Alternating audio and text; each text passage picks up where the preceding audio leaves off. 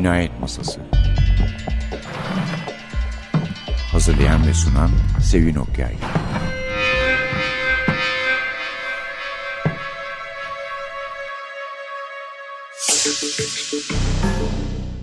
Merhaba, NTV Radyo'nun Cinayet Masası'na hoş geldiniz. Efendim bugün gene fuar dolaşmaları ganimeti var bir tane elimde. Bulunup bulunmadığını bilmiyorum yani fuarda vardı Oğlak'ta ama büyük bir ihtimalle okumuş da olabilirsiniz ama daha da büyük bir ihtimalle filmini görmüşsünüzdür. Gerçi o da epeyce geçmişte kaldı denebilir. Kitabımızın adı İyiliğin ve Kötülüğün Bahçesinde Gece Yarısı Midnight in the Garden of Good and Evil. John Berendt yazdı. John Berendt aslında bir kurmaca yazarı değil, gazetecilikten gelme. Fakat bu kurmaca olmayan bir kitap için çok fazla kurmacaya benziyor diyebilirim. Yani sonuç olarak roman niyetine okuyorsunuz. Oysa gerçek bir olay ve gerçek kişilikler var. Anlatıcımız birinci tekli şahıs anlatıcımız yazarın kendisi John Berendt'in 1994'te yayınlandı. İlk kitabıydı. New York Times çok satan kitabı oldu. Bestseller'ı. 216 hafta bu durumda kaldı. Sanıyorum en fazla birinci ligde kalan kitap oluyor New York Times'ta. 3 yıl sonra 1997'de de çok da sadık olmayan kitaba fakat kesinlikle onun üzerine kuruldu. Aynı adlı bir film çevrildi. Başrollerinde Kevin Spacey ve John Cusack ile yönetmeni de Clint Eastwood olarak. Kitapta bütün her şeyi harekete geçiren mesele, olay Danny Hansford'un öldürülmesi. Danny Hansford gerçekten karakterleri de etkileyen ve kendi başına sanki ayrı bir karakter olan müthiş atmosfere sahip Savanna mekanımız. Yazar da anlatıcı da aslında New York'ta yaşasa da sık sık Savannah'ya geliyor. Hatta sonunda eşit belki biraz daha fazla yaşadığını düşünmeye başlıyor Savannah'da, New York'ta olduğundan. Karakterlerle konuşuyor, şahıslarla konuşuyor. Kitabın en güçlü yanı da o zaten. Tek tek bu şehirdeki bütün renkli karakterleri güzel rengarenk anlamına renkli ya da kara anlamına renkli karakterleri bizimle tanıştırıyor. Yan karakterlerle de ilgilenmemizi sağlıyor.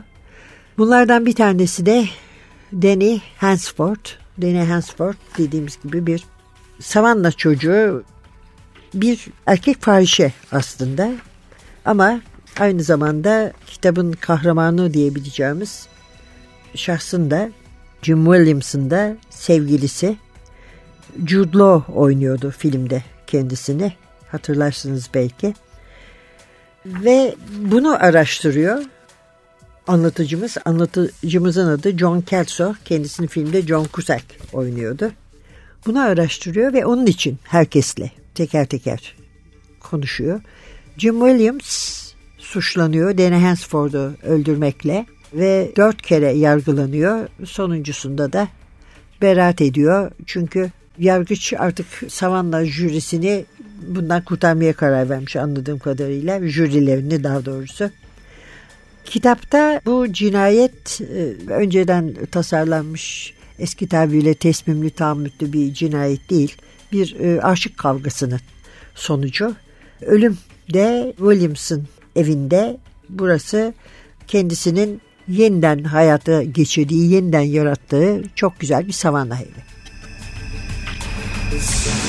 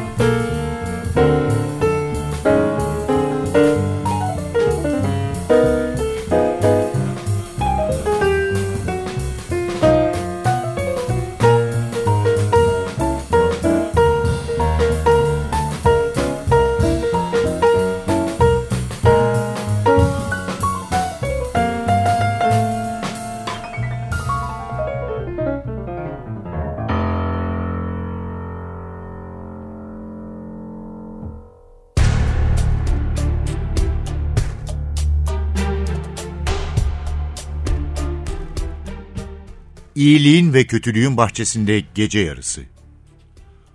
Onu uyandırdıkları zaman yüzüne bir şaşkınlık ifadesi yerleştirdi ve ne bir şey kırdığını ne de ateş ettiğini kabul etti. Ama polisler kollarında sürahiyi kırdığında fırlayan cam parçalarının neden olduğu yaraları gördüler. Onu alıp içeri tıktılar. Orada ne kadar uzun süre kalırsa o kadar deliye döneceğini düşünerek ertesi sabah şikayetimi geri aldım ve onu dışarı çıkarttım. Dilimin ucuna kadar gelen soruyu sormadım. Onunla neden ilgileniyorsunuz? Bunun yerine o an için daha önemli gelen bir soru sordum. Deni'nin Alman Luger'larınızdan biriyle ateş ettiğini söylediniz. Kaç tane Luger'ınız var? Williams birkaç tane dedi.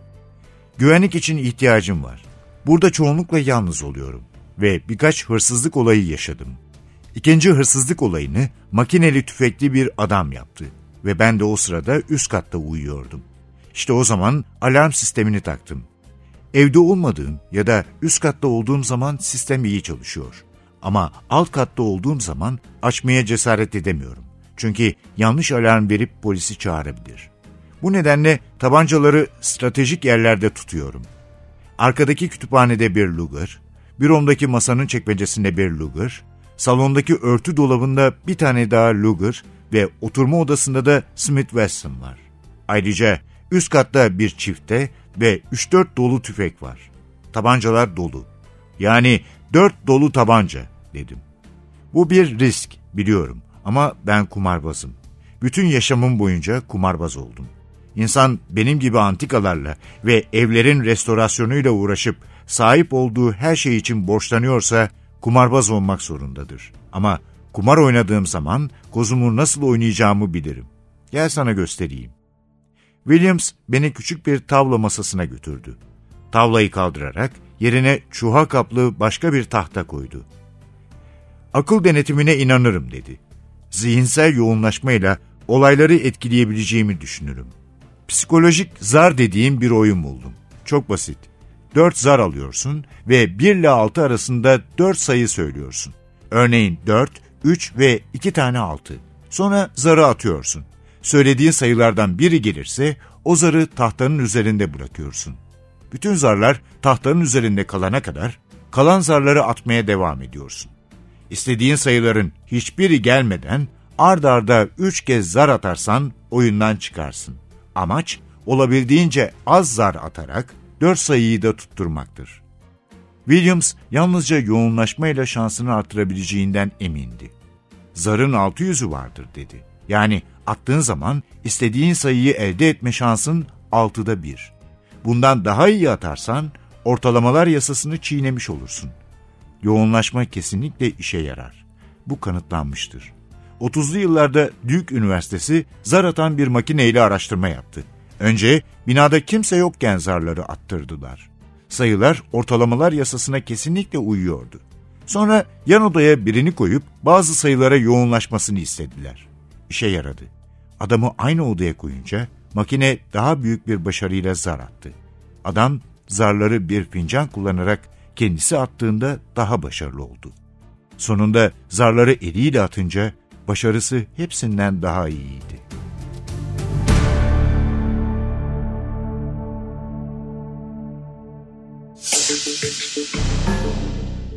İyiliğin ve Kötülüğün Bahçesinde Gece Yarısı John Berendt. Kitabın bir etkisi de dediğim gibi karakter haline getiriyor Savanna'yı. Dolayısıyla bir etkisi de şu oluyor. Hemen gidip Savanna'yı görmek istiyorsunuz, ziyaret etmek istiyorsunuz. Anlaşılan bu duyguya kapılan pek çok insan var. Çünkü gerçek olayların ardından turistik mekan haline gelen insanların ilgisini çeken başka yerler de var ama Savannah'da bu cinayet olayı ve bu kitap özellikle sayesinde eskiden yola oraya düşmeyen turistler de çekmeye başlamış. Kitap aslında dediğim gibi ne kurmaca ne değil hatta bir yere oturtmak için bir tasnif edebilmek için bir şekilde ona kurmaca olmayan roman bile denmiş. Bir de faksiyon diyorlar fiction gibi faction. Bu da Truman Capote'nin ve Norman Mailer'ın popüler hale getirdikleri bir alt janr. Yani roman gibi yazıyorsun ama aslında kurmaca değil çünkü tamamen gerçek olayları ele alıyorsun, onları anlatıyorsun. Gece yarısı ise başlıktaki gece yarısında özel bir anlamı var. Gece yarısı iyi sihir saati ile kötü sihir saati arasındaki süre ve mezarlık iyiliğin ve kötülüğün bahçesi orası. Bonaventura. Kitap 1995 Boek ödülünü kazandı. Pulitzer'de de kurmaca olmayan kitaplar sınıfında finale kalan kitaplardan bir tanesiydi. Berend bize Savannah'ın en büyük evlerinden birinde sabah saatlerinde 2 Mayıs 1981'deki e, silah sesleriyle başlayıp yaklaşık 10 yıl sonra beraatle sona eren bir olayı anlatıyor.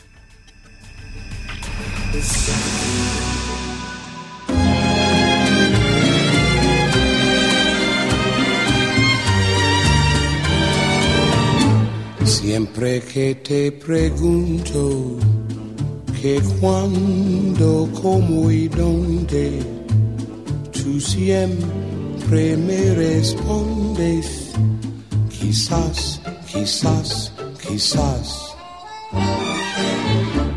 Y así pasan los días y yo desesperado y tú, tú contestando, quizás, quizás, quizás.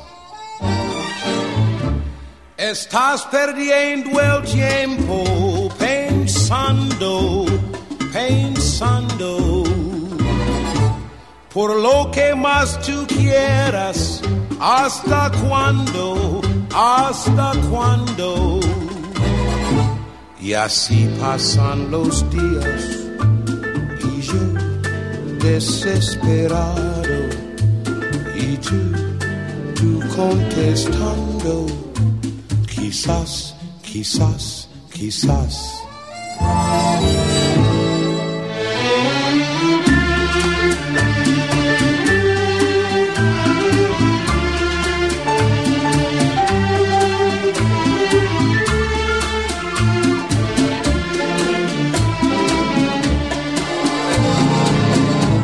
Y así pasan los días y yo desesperado y tú, tú contestando, quizás, quizás, quizás.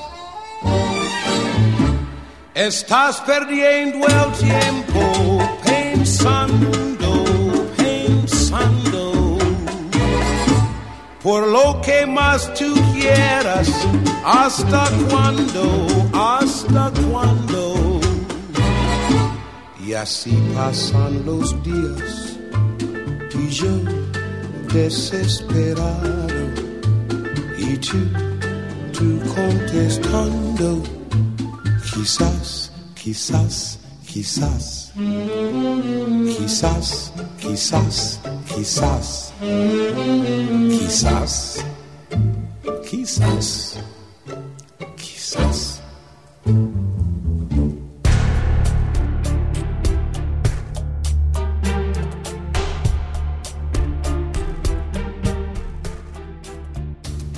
Danny'i iskemlesinden kaldırır, bize içki koyarak yararlı olmasını sağlayabiliriz. Danny tek kelime etmeden ayağa kalkarak odadan çıktı. Birkaç dakika sonra ön kapı evi sallayacak kadar hızla çarpıldı. Corin koltuğundan sıçradı. Williams pek aldırmamıştı. Kaşlarını kaldırarak dalgınlıkla gülümsedi. Sanırım mesajı aldı dedi. İşine döndü. Zarı sallayarak yeşil çuhaya attı. Williams'la içki içerek ve birkaç tur psikolojik zar oynayarak geçirilen yarım saatten sonra Corin Mercer evinden ayrıldı. Danny siyah arabasının çamurluğuna yaslanmış bir halde kaldırımda duruyordu. Kollarını kavuşturmuştu. Ona hiç bakmadan uzanıp ön kapıyı açtı. İçeri gir dedi. Akşamüstüydü. Corin'in yapacak işleri ve planları vardı. Danny'nin blue jeanine, tişörtüne, kollarına ve yüzünde belirmeye başlayan gülümsemeye baktı ve otomobile bindi. Danny gösterişli bir biçimde kapıyı onun için tutarak nazikçe kapadı ve otomobilin çevresini dolaşarak içeriye girdi. Corin onun koluna hafifçe vurdu. Tamam sport dedi. Şimdi belki neden aceleyle dışarı çıktığını bana anlatabilirsin. Danny omuz silkti. Kimsenin birlikte olduğum kıza asılmasını istemem. Jim Williams'ın böyle yaptığını mı düşünüyorsun? Evet ve bu türden pisliklere katlanamam. Corin, sana bir şey söyleyeyim mi? dedi. Biri bana asıldığında bunu çabuk anlarım. Jim Williams bana asılmıyordu. Ukalalık yaptı. Sana kimin patron olduğunu gösteriyordu. Danny kontak anahtarını çevirdi. Fark etmez. Dediğim gibi bu pisliğe aldırmıyorum. Vitese takıp gaz pedalına bastı. Otomobil kulak tırmalayıcı bir lastik gıcırtısıyla hareket etti. Corin ön panele tutundu. Tanrım dedi. Danny meydanın köşesini hızla döndü. Mercer evinin önünde grimsi beyaz bir bulut kalmıştı. Danny kemerini bağla diye bağırdı. Hayatının macerasını yaşayacaksın. Corin hayır yaşamayacağım diye karşılık verdi. İnmek istiyorum. Şimdi. Sonra dedi Danny. Hem telaşlanma seni öldürecek değilim. Harika bir sürücüyümdür. Bu da yollardaki en bela otomobildir. Bu bebek süper güçlüdür. Deni zafer kazanmışçasına gülümsüyor, gözleri parlıyordu. Özgüveni yerine gelmişti. Mercer evinin tam sahibi olmasa bile en azından yolların kralıydı.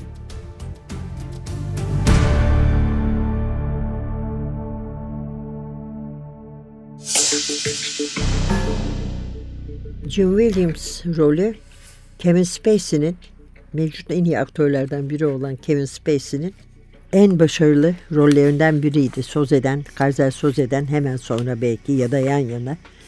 John Cusack da zaten çok iyi bir oyuncudur. Ben her ne kadar kitaba çok sadık olmasa da aslında kitabın ruhunu yaşattığını düşünüyorum filmin. Savanna, Savanna ruhu, o güzel evler, önce bırakılmış, kendi hallerine bırakılmış, sonra yeniden ele alınmış evler ve boyuna değişen bir şehir. Önce zenginler belli bir yeri terk ediyor, orası yoksulların mahallesi oluyor. Sonra bir şekilde itibar kazanıyor, yeniden yoksullar gidiyor oradan, zenginler oraya yerleşmeye başlıyor. Böyle bir hareket halinde bir gelişim.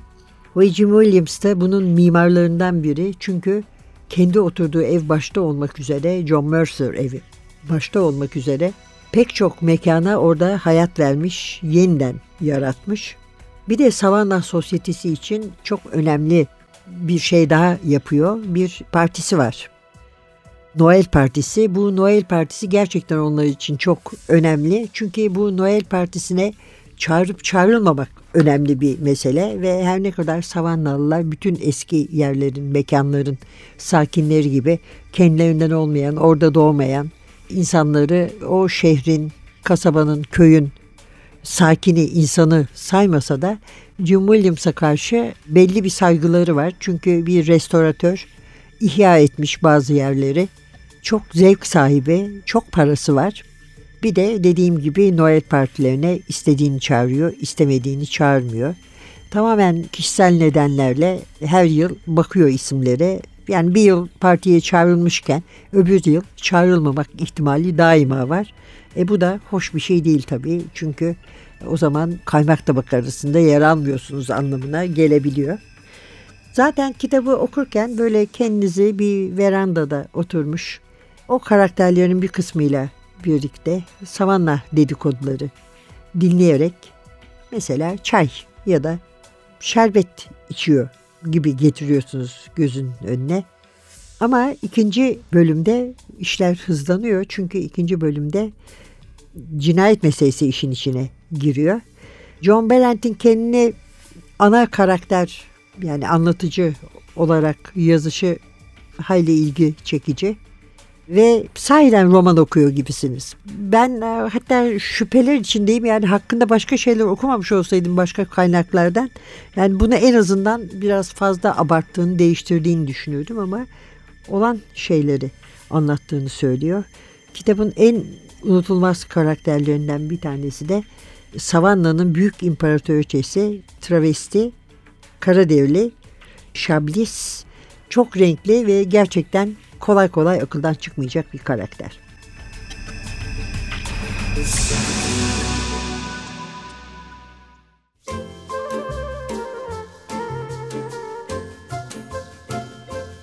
Oh, the shark has pretty teeth, dear,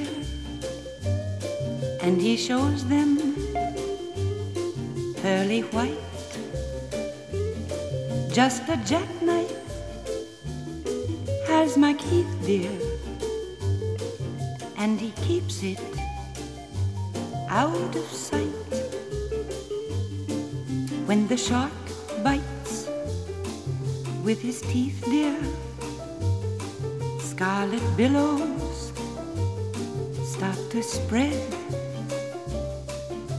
Fancy gloves, though, where's my Keith, dear? So there's not a trace of red on the sidewalk. Sunday morning lies a body oozing life. Someone sneaking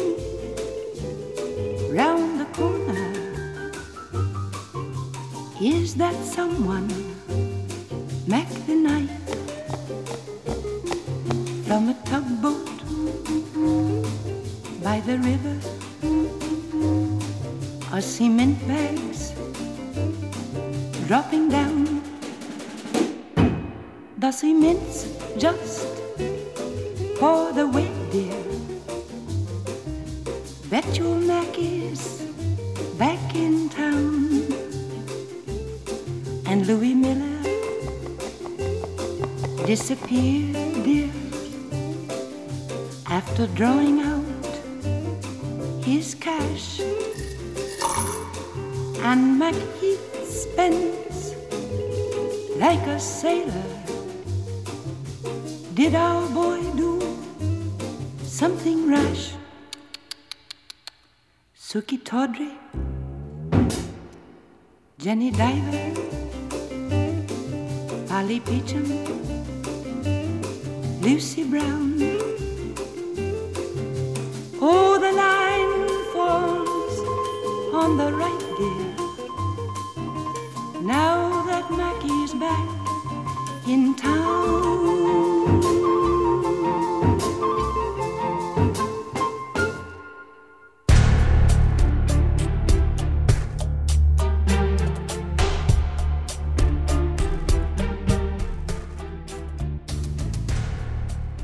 Kadınlar sessizce bakıştılar. İşlerinden biri konuyu anlamlı bir biçimde değiştirdi.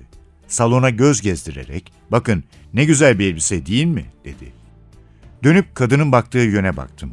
Şık bir siyah kadın salonun girişinde durmuş, birini ararmış gibi tereddütle salona bakıyordu. Parlak taklit taşlar takılı, daracık mavi bir gece elbisesi giymişti.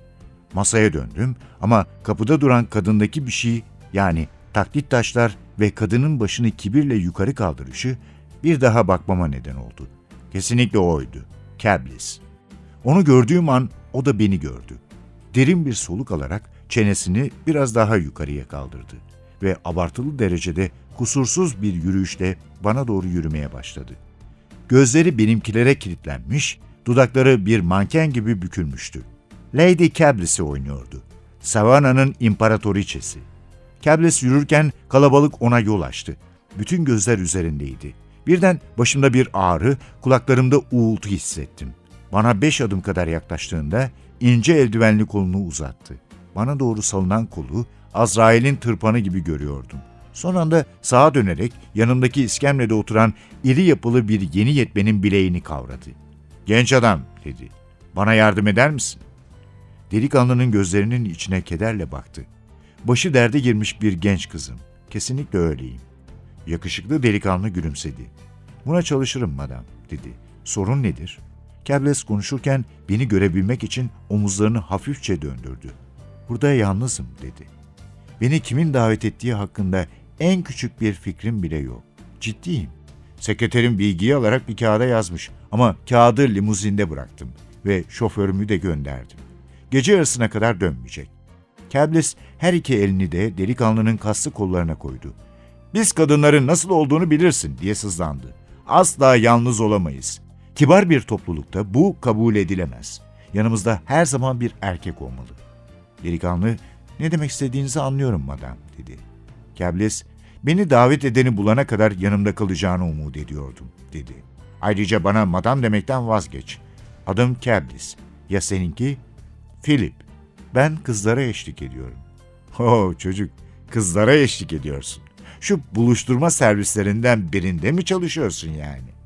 Delikanlı hayır hayır dedi. Görüyorsunuz burada topluma tanıtılan bütün kızlara eşlik eden bir erkek var. Ben de burada bir kıza eşlik ediyorum. Ha anlıyorum. Hangisi seninki? Şuradaki grupta duruyor. Kız kardeşim.